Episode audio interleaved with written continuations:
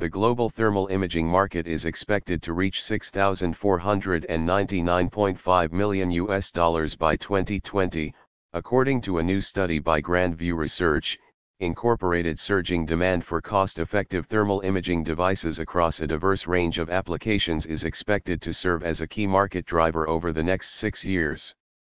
Commercialization of thermal imagers owing to the development of microbolometers is also expected to favorably impact market growth over the forecast period.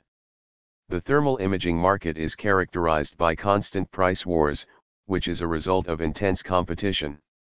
In addition to growing demand from commercial and industrial applications, thermal imaging devices are used extensively across several security and surveillance applications.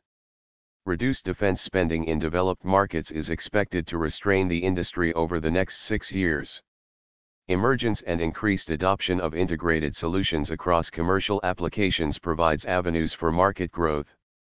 The use of thermal imaging technology in smartphones and high-resolution cameras is also expected to be a sizable opportunity for industry participants.